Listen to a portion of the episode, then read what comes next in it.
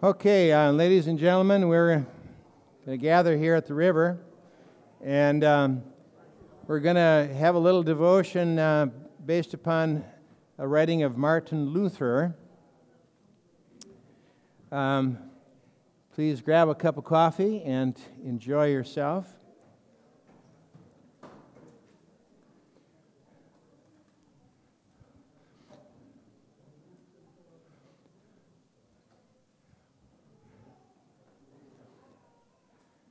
All righty.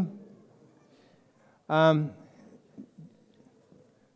we'll start with a, a prayer and then um, a little background to this um, sincere admonition by Martin Luther. If we can, let us pray. Well, Lord, maybe, may we properly see and understand how, as Christians, we should live in an unchristian world.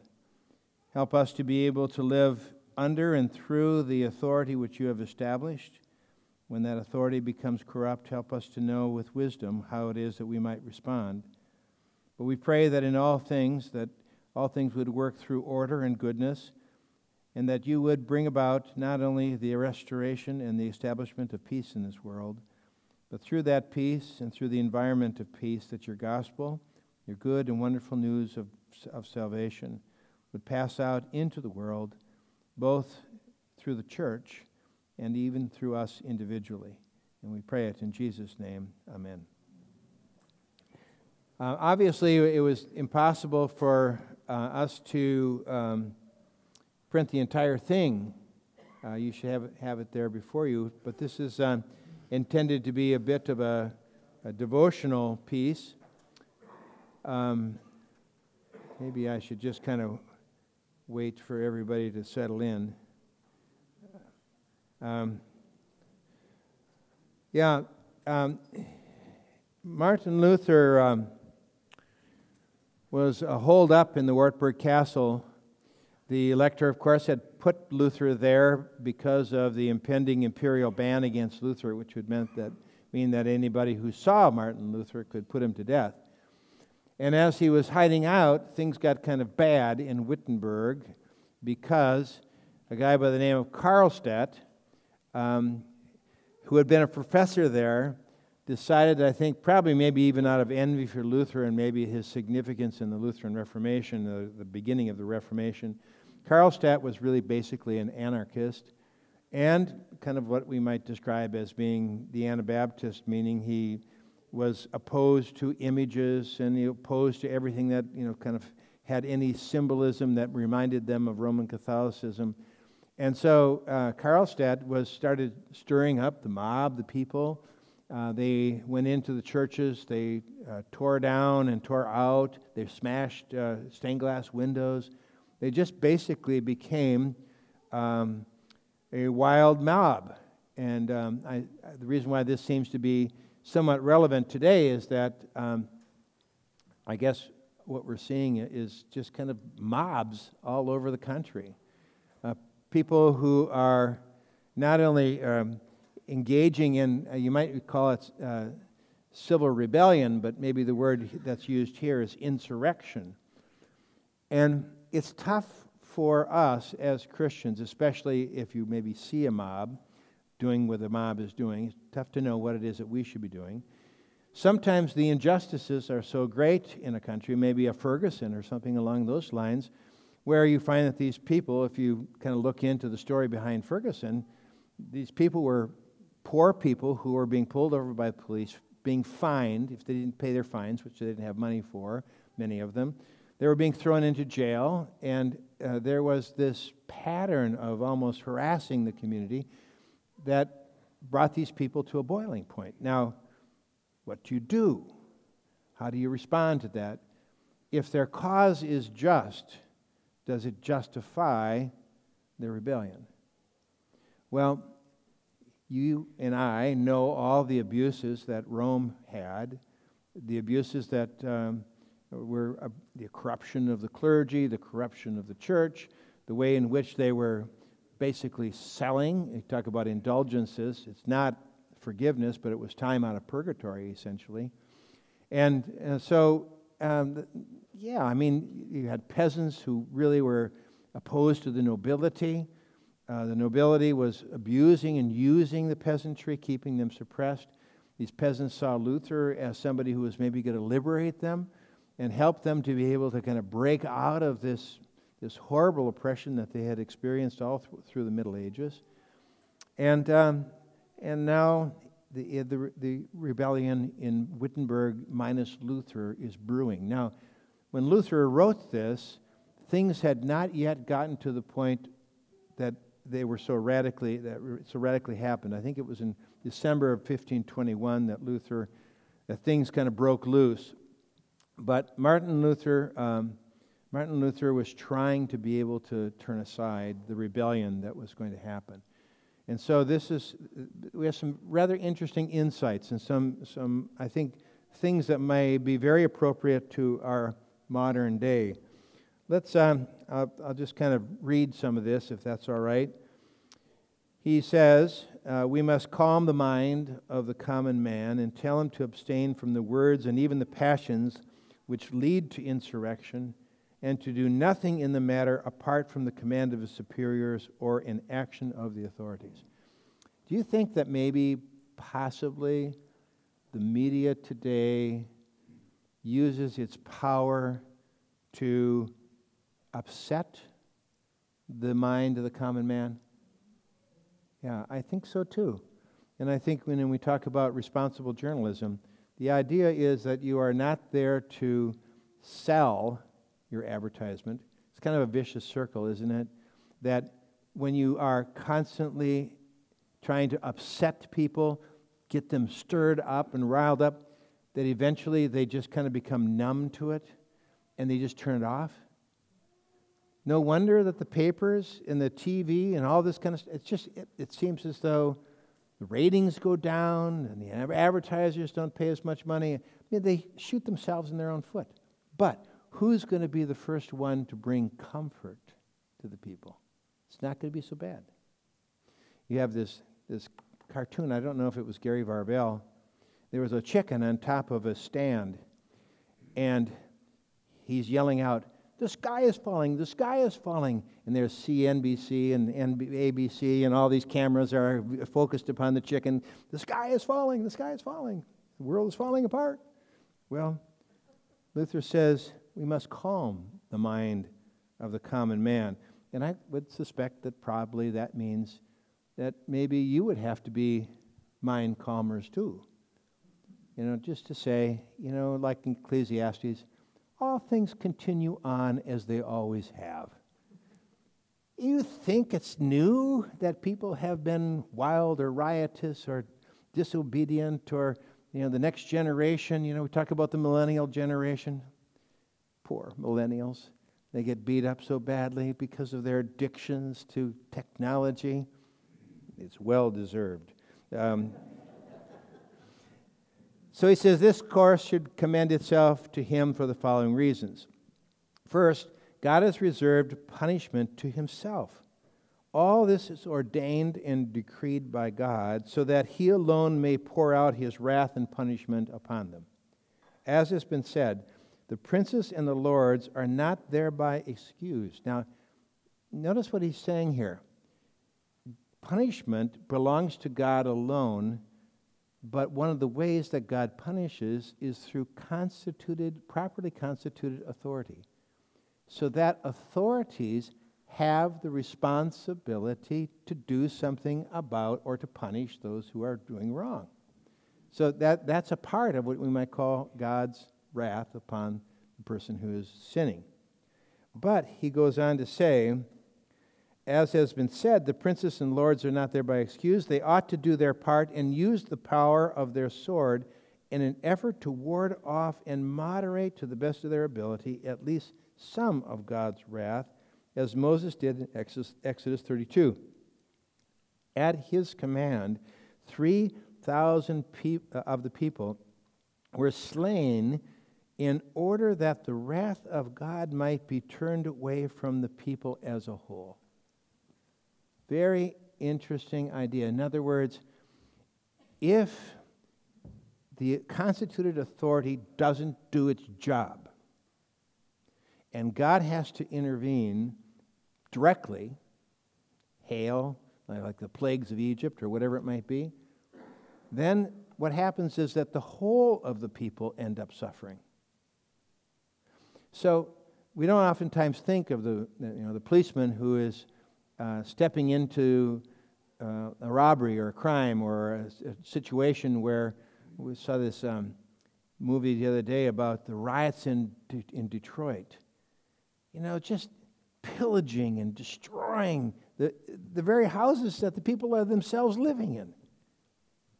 If you don't stop that, ultimately God's wrath pours out upon a greater group of people. If, the, if maybe if the people, I'm just speculating, but maybe if the people of Germany had recognized what Hitler and his brown shirts were doing. You know, they say, have I told you? Uh, they say that apparently they were, they, they, they had a, a group of people that were getting ready to remove Adolf Hitler if he invaded the Sudetenland.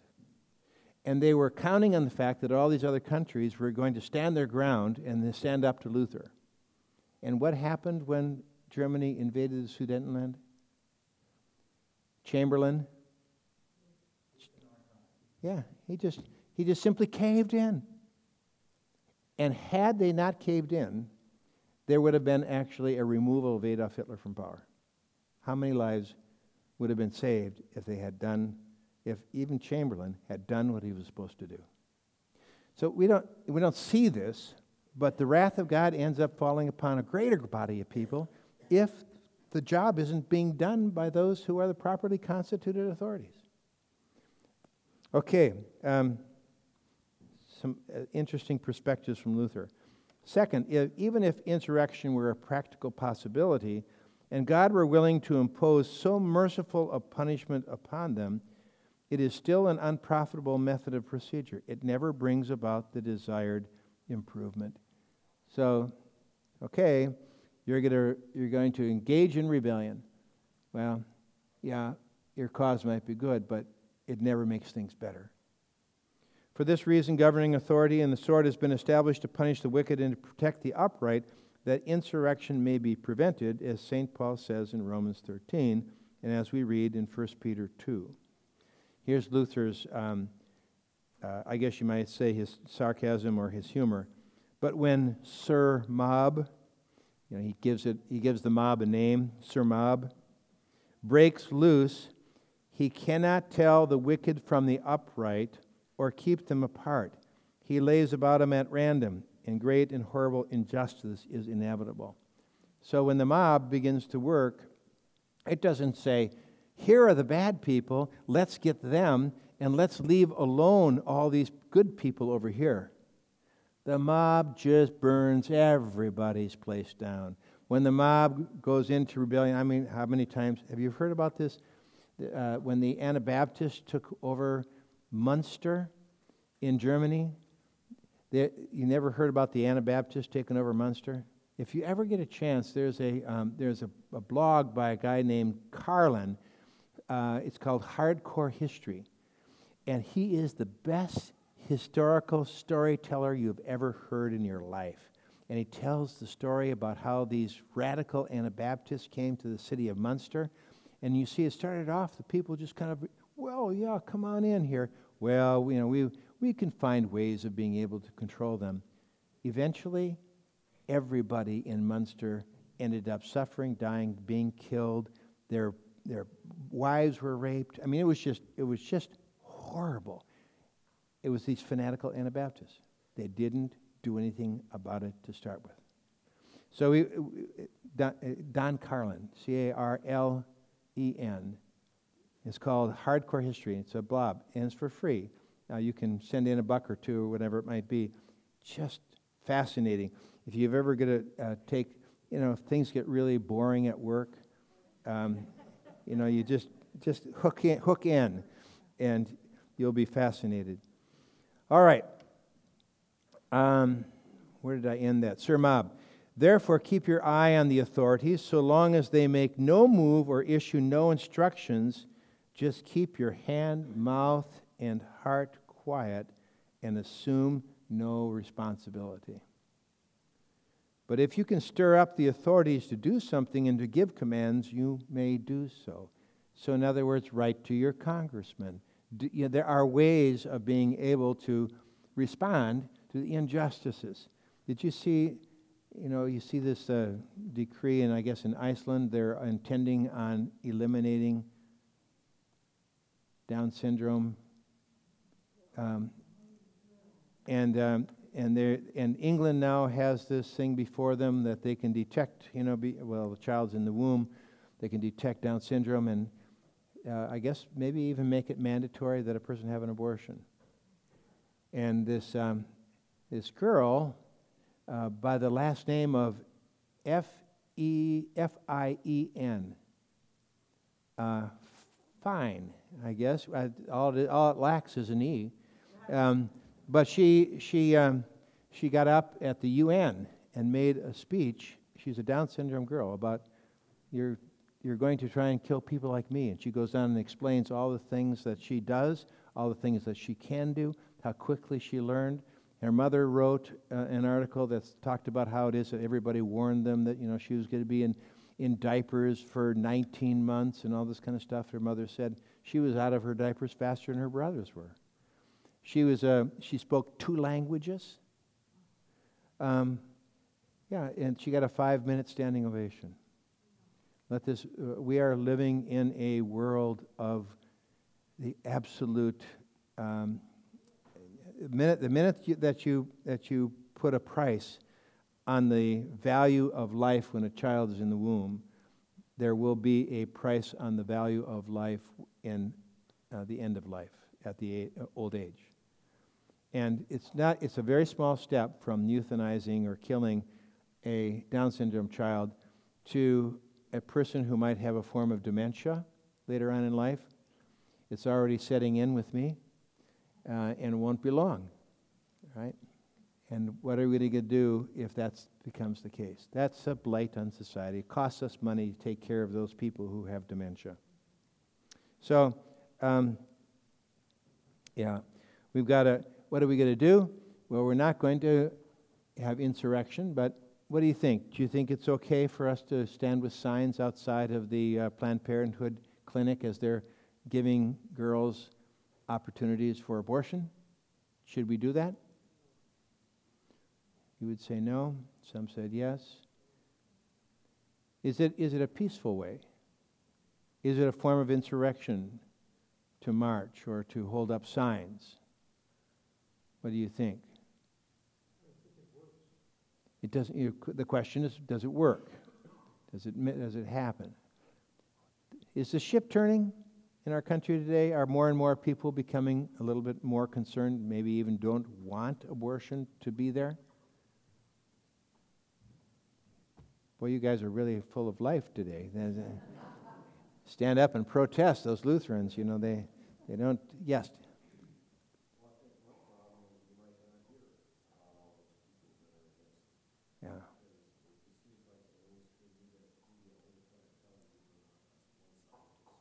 Yeah.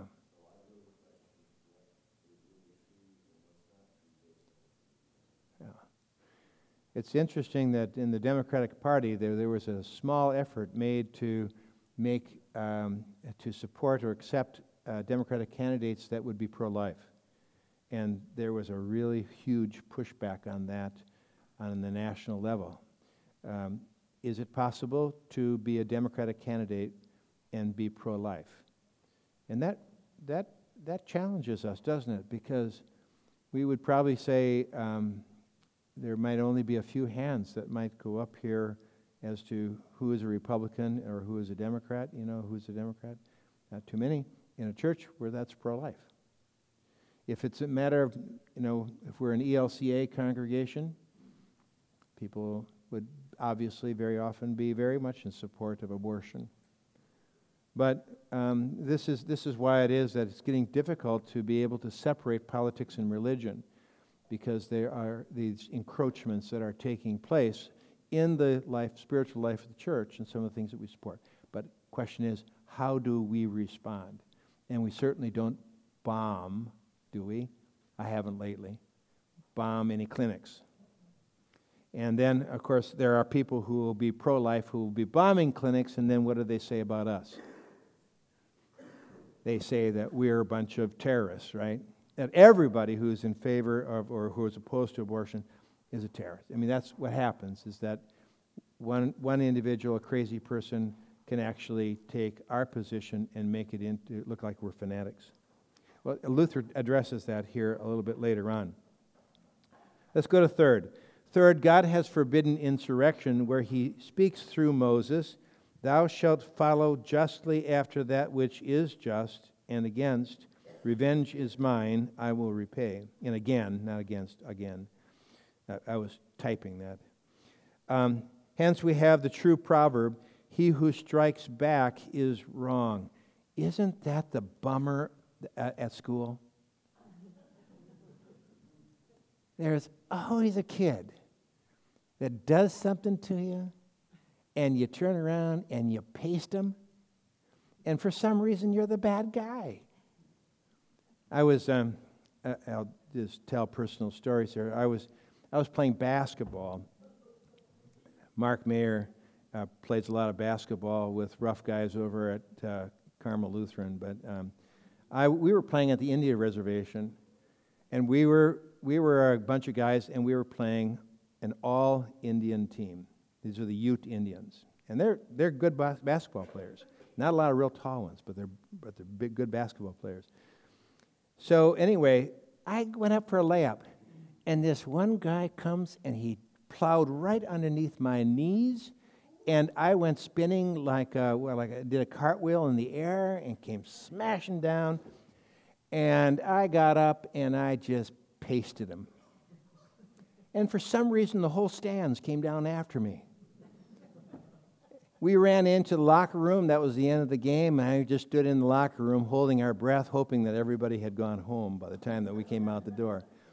Was it who was wrong? They didn't come down out of the stands in order to get the guy who did that to me. They came after me because my response was wrong. What a good lesson, right? a good way of learning. Um, well, a lot of teachers also will do that, right? You, you are not supposed to strike back. But here, no one can be his own judge. It's kind of interesting, isn't it? None of us are objective enough to be able to say we are in the right by ourselves. We, we need others, right? Have you ever found yourself asking your spouse whether or not you were right in the way in which you disciplined your children? Right? And your wife turns to you and she says, You were awfully harsh. And you say, Why don't you stick up for me? Can, can we have some advice here? all right. Well, we, when you have all your, all your children here, um, this is one of the things that you can say when they say, I think I can do this, and you say, Well, no one can be his own judge. Now, insurrection is nothing else than being one's own judge and avenger, and that is something God cannot tolerate. God is not on the side of insurrection. Fourth, in this particular case, insurrection is most certainly a suggestion of the devil. Now he is at work trying to stir up an insurrection through those who glory in the gospel, hoping thereby to revile our teachings as if it came from the devil and not from God. So, you'll see uh, people who, especially at that time, maybe history gives us a fairer lesson hear these Lutheran peasants and they hear the gospel for the first time. God has set you free. You do not need to depend upon the Roman Catholic Church to produce merits of good work for you so that you can go to heaven. You can go you can be heard by God in your prayers. You don't have to go through a priest. You are a people who are free, Luther. We are subjects to no one. But at the same time, when they hear that, they, they take the, what what's true in the kingdom of God, and they try to make it true in the kingdom of men. In a sense, like for instance, in the kingdom of God, we would say, all things belong to us, don't they? When I drive down the street and I look at those beautiful homes down over there in Carmel, they all belong to me. The sun and the moon and the stars belong to me and you. Because as Christians, everything belongs to God, and you belong to God, and you are God's children. Now, if you take that principle and apply it in this world, you end up with communism, don't you? And Anna, I hear you're an expert on communism. She's looking at her folks saying, Who told on me? Com- yeah, we're gonna we're gonna talk a lot about communism in the coming in the. Is, I mean, what you might really describe as what is what is a continuum? Socialism that leads into communism, and this confusion of the of the realms. All things belong to me. That if that were true in a temporal sense, in the worldly sense, then certainly I could take your possessions and I, they would be mine.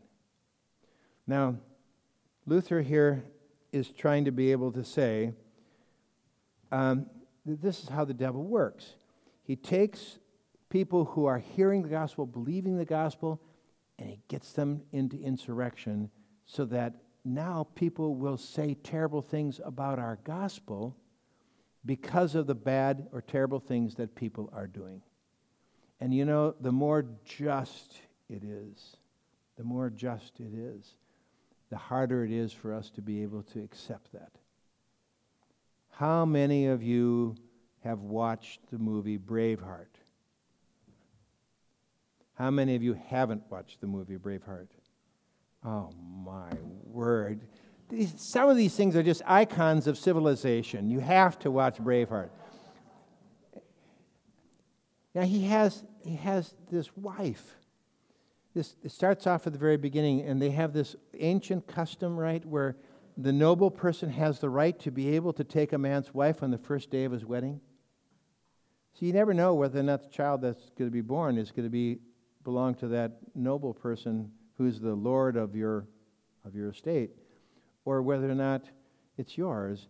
They they were basically using. I mean, in this, so they go and they take this bride, and he looks while his wife is being dragged off to the castle. Then later on, you know, our, our hero of the story, um, what's his name? Yeah, Walter, Wal, Wallace.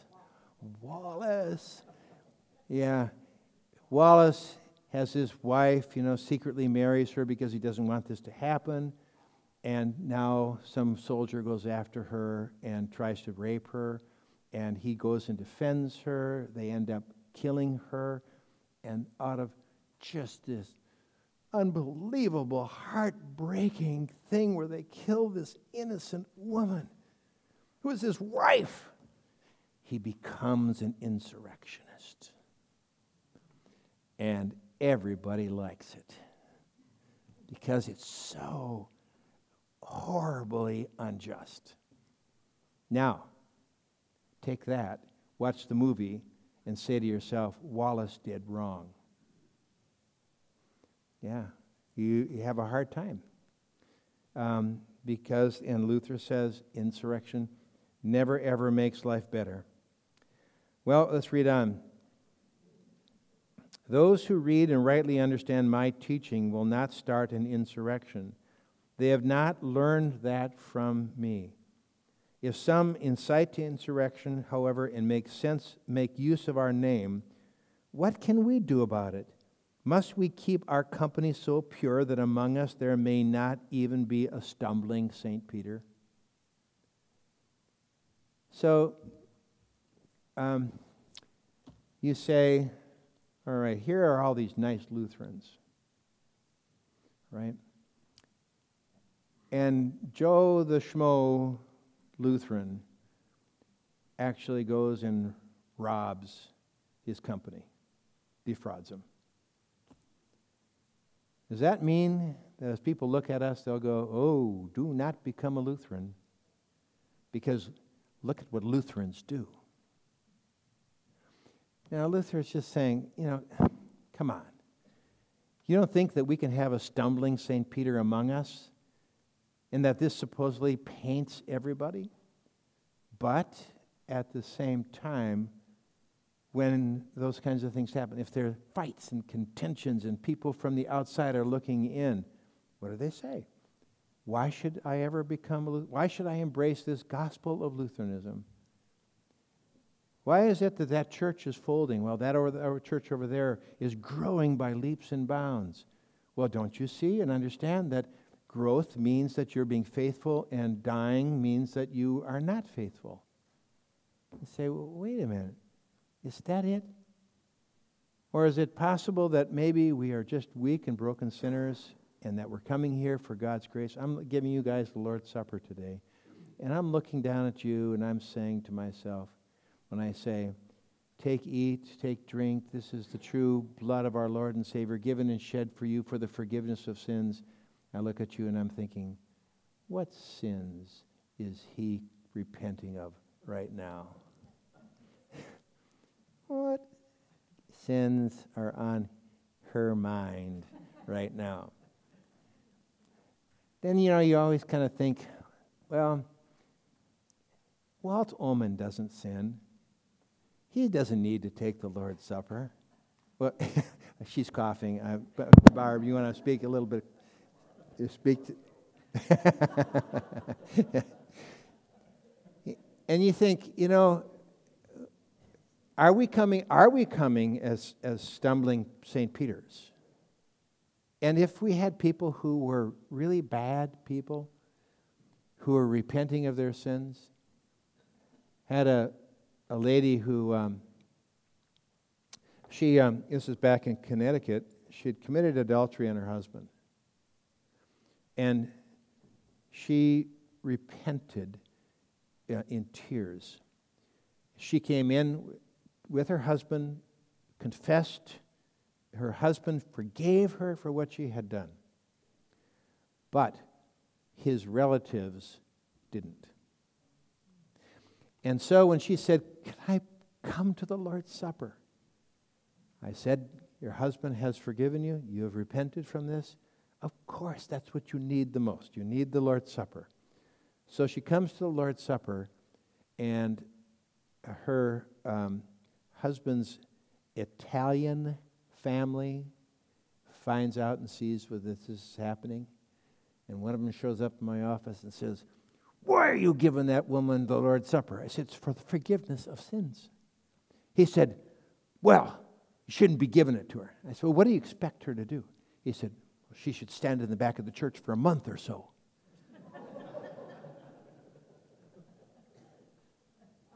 okay. Well, what, what, is, what, what, what, are we, what are we looking like as a church? Isn't that what it is that we're here for? To be a place of forgiveness, a refuge? And yet, the great danger is always that people will look and say, hey, if you're a Lutheran, that's the kind of thing that you do. And so we, we want, at the same token, we don't want to have people disparage our gospel because of what it is that we have done by our life. Another good reason for us to try and live a good life. Um, I don't know, time do we go to? Um, let's go back to the next page. Therefore, I beseech all who would glory in the name Christian to be guided by what St. Paul says in 2 Corinthians 3. Uh, by the way, you see, it says 6, chapter 3 on the side there. Luther was always quoting the scriptures from memory. And sometimes he just simply missed the verse.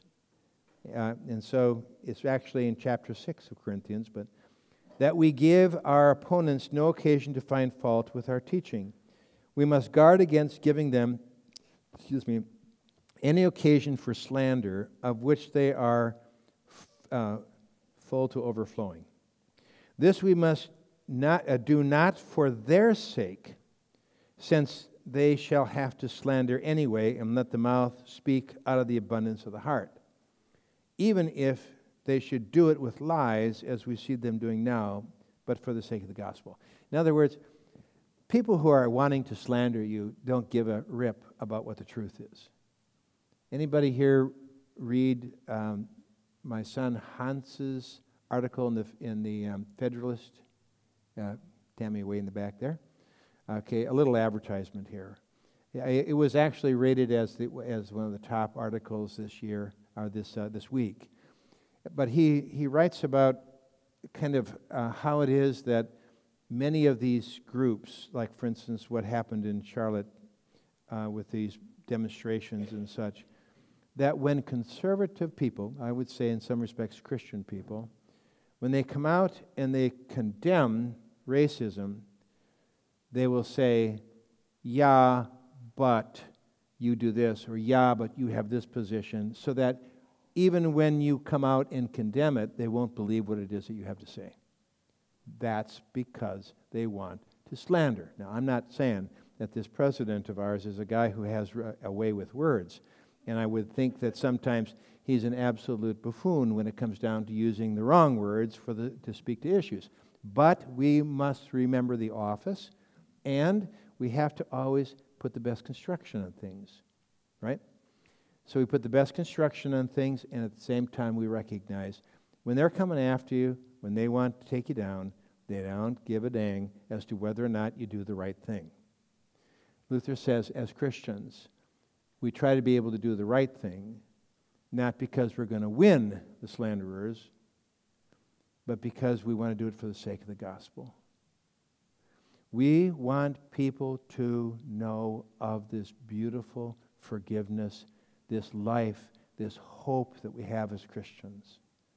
And so we try not to bring disrepute to the gospel by our life. Um, uh, sometimes, um, you know, cursing. You know, you're cursing in public. You, I know you guys don't do it but I know you do it in the car. It's like people who smoke in their cars. Who smokes in their car? You just see them all the time. People texting, smoking, cursing. Just ridiculous. So, anyway, so let's go on. Um, we must protect it from reproach and put them to silence, as St. Peter bids us do, so that, uh, that so far as it is within our power, they may not be able to speak evil of us truthfully. For whatever evil they can say of us, they immediately ascribe to our doctrine. And so God's holy word, from which we derive all the honor we have, must bear our shame. But their doctrine they regard as above reproach, these noble, tender, and innocent people. Luther's sarcasm although they do nothing but evil. So, always you'll find that evil tries to make a pretense of looking holy and righteous. Oh, it's so noble. They're, they're, advancing the cause of the poor and the oppressed. They're there for the purpose of bringing true dignity to Christianity or whatever it might be. And then the people who represent the gospel, who speak the gospel, proclaim the gospel, they always want to point out how many failings they have. That's you and me. Always be aware of the fact that when you are a representative of the gospel, people are going to look for your faults and for your failings. They're going to make them up even if they're not there. They're going to project them. And then, like the king's clothes, everybody's going to stand around and go, Yeah, yeah, yeah. We know that, Carol. We saw her. We saw her smoking in the car. No, no. sorry. Okay. No, she doesn't smoke. Ned does, but. Uh, next paragraph. Suppose you ask, What are we to do if the authorities are unwilling to act? I answer, You are to do nothing of the kind. There are three things you should do. First, you are to acknowledge your own sins, because of which the strict judgment of God has plagued you with this anti Christian regime, as St. Paul foretold in 2 Corinthians. Now, this is, this is important. We gripe and we complain about how bad things are in Washington, D.C. We gripe and we complain about this doggone world that we're living in, where a whole bunch of young people are no longer going to church, and they're all going out there to San Francisco, where my son is, and it is absolutely the most unchurched place in the entire country. Who's to blame for that? We try to blame them. We got to start here. This is where we start. And this is why Roland Ziegler said every single time that there is a war, it is an occasion for us to repent. Because we start with us first. We always want to make everybody else the sinner. But we are talking about us first. And that's why he says, start with yourself. Then, secondly, you should in all humility pray. As Psalm 10 says, does not, as Psalm does not, does and teaches us to do, where it says, Arise, O Lord, and lift up thy hand, forget not thy poor. My bad typing, I apologize for the mistakes. Third, you are to let your mouth become such a mouth of the Spirit of Christ. Thus we do when we boldly continue the work that has been begun, and by speaking and writing spread among the people a knowledge of the rascality and deceit, until he is exposed, recognized, and brought into disrepute throughout the world. This is what one of the things that that, that even Melanchthon kind of Luther, Luther, Luther, please look a little bit like the like the, uh, the Gary Varvel has a cartoon um, where Trump's getting ready to speak at a at a conference. Now, you know, ask for questions, and all of his aides are going like this. You know, no, don't talk. Um, Melanchthon was kind of like this with Luther. I mean, Luther just pulled out the guns and he just would let everybody have it. And Melanchthon just, no, no, no, no. But for Luther, he said, it's the word. You got to speak the word. You got to keep proclaiming the word. Don't ever stop. Write it. Proclaim it. Go after it. Build it. Do everything that you can because the word is what does it, not us. And so we, we want to remember, uh, like Luther says here, don't ever give up. Now, every man, he says, whether it be I or another, who speaks the word of Christ may boldly assert that his mouth is the mouth of Christ. I, for my part, am certain that my word is not mine, but the word of Christ. My mouth, therefore, must also be the mouth of him whose word it speaks. Would you pray with me the last prayer? Lord God, Father, Son, and Holy Spirit, may we be instruments of your truth to the world in which you have placed us. Keep us from bringing disrepute and shame to your blessed gospel, the good and wondrous news that we have in our Lord the forgiveness of sins and peace with our God through his blood and righteousness. Help us to be good citizens and subjects of our governments. Give us wisdom to bring change where there is injustice, words that can turn the evil hearts of men to the goodness of you, your word, and the true kingdom of our Heavenly Father. In your name we pray. Amen. Now, I said, put my name there so you didn't think Martin Luther wrote that. He would be much more eloquent than I am.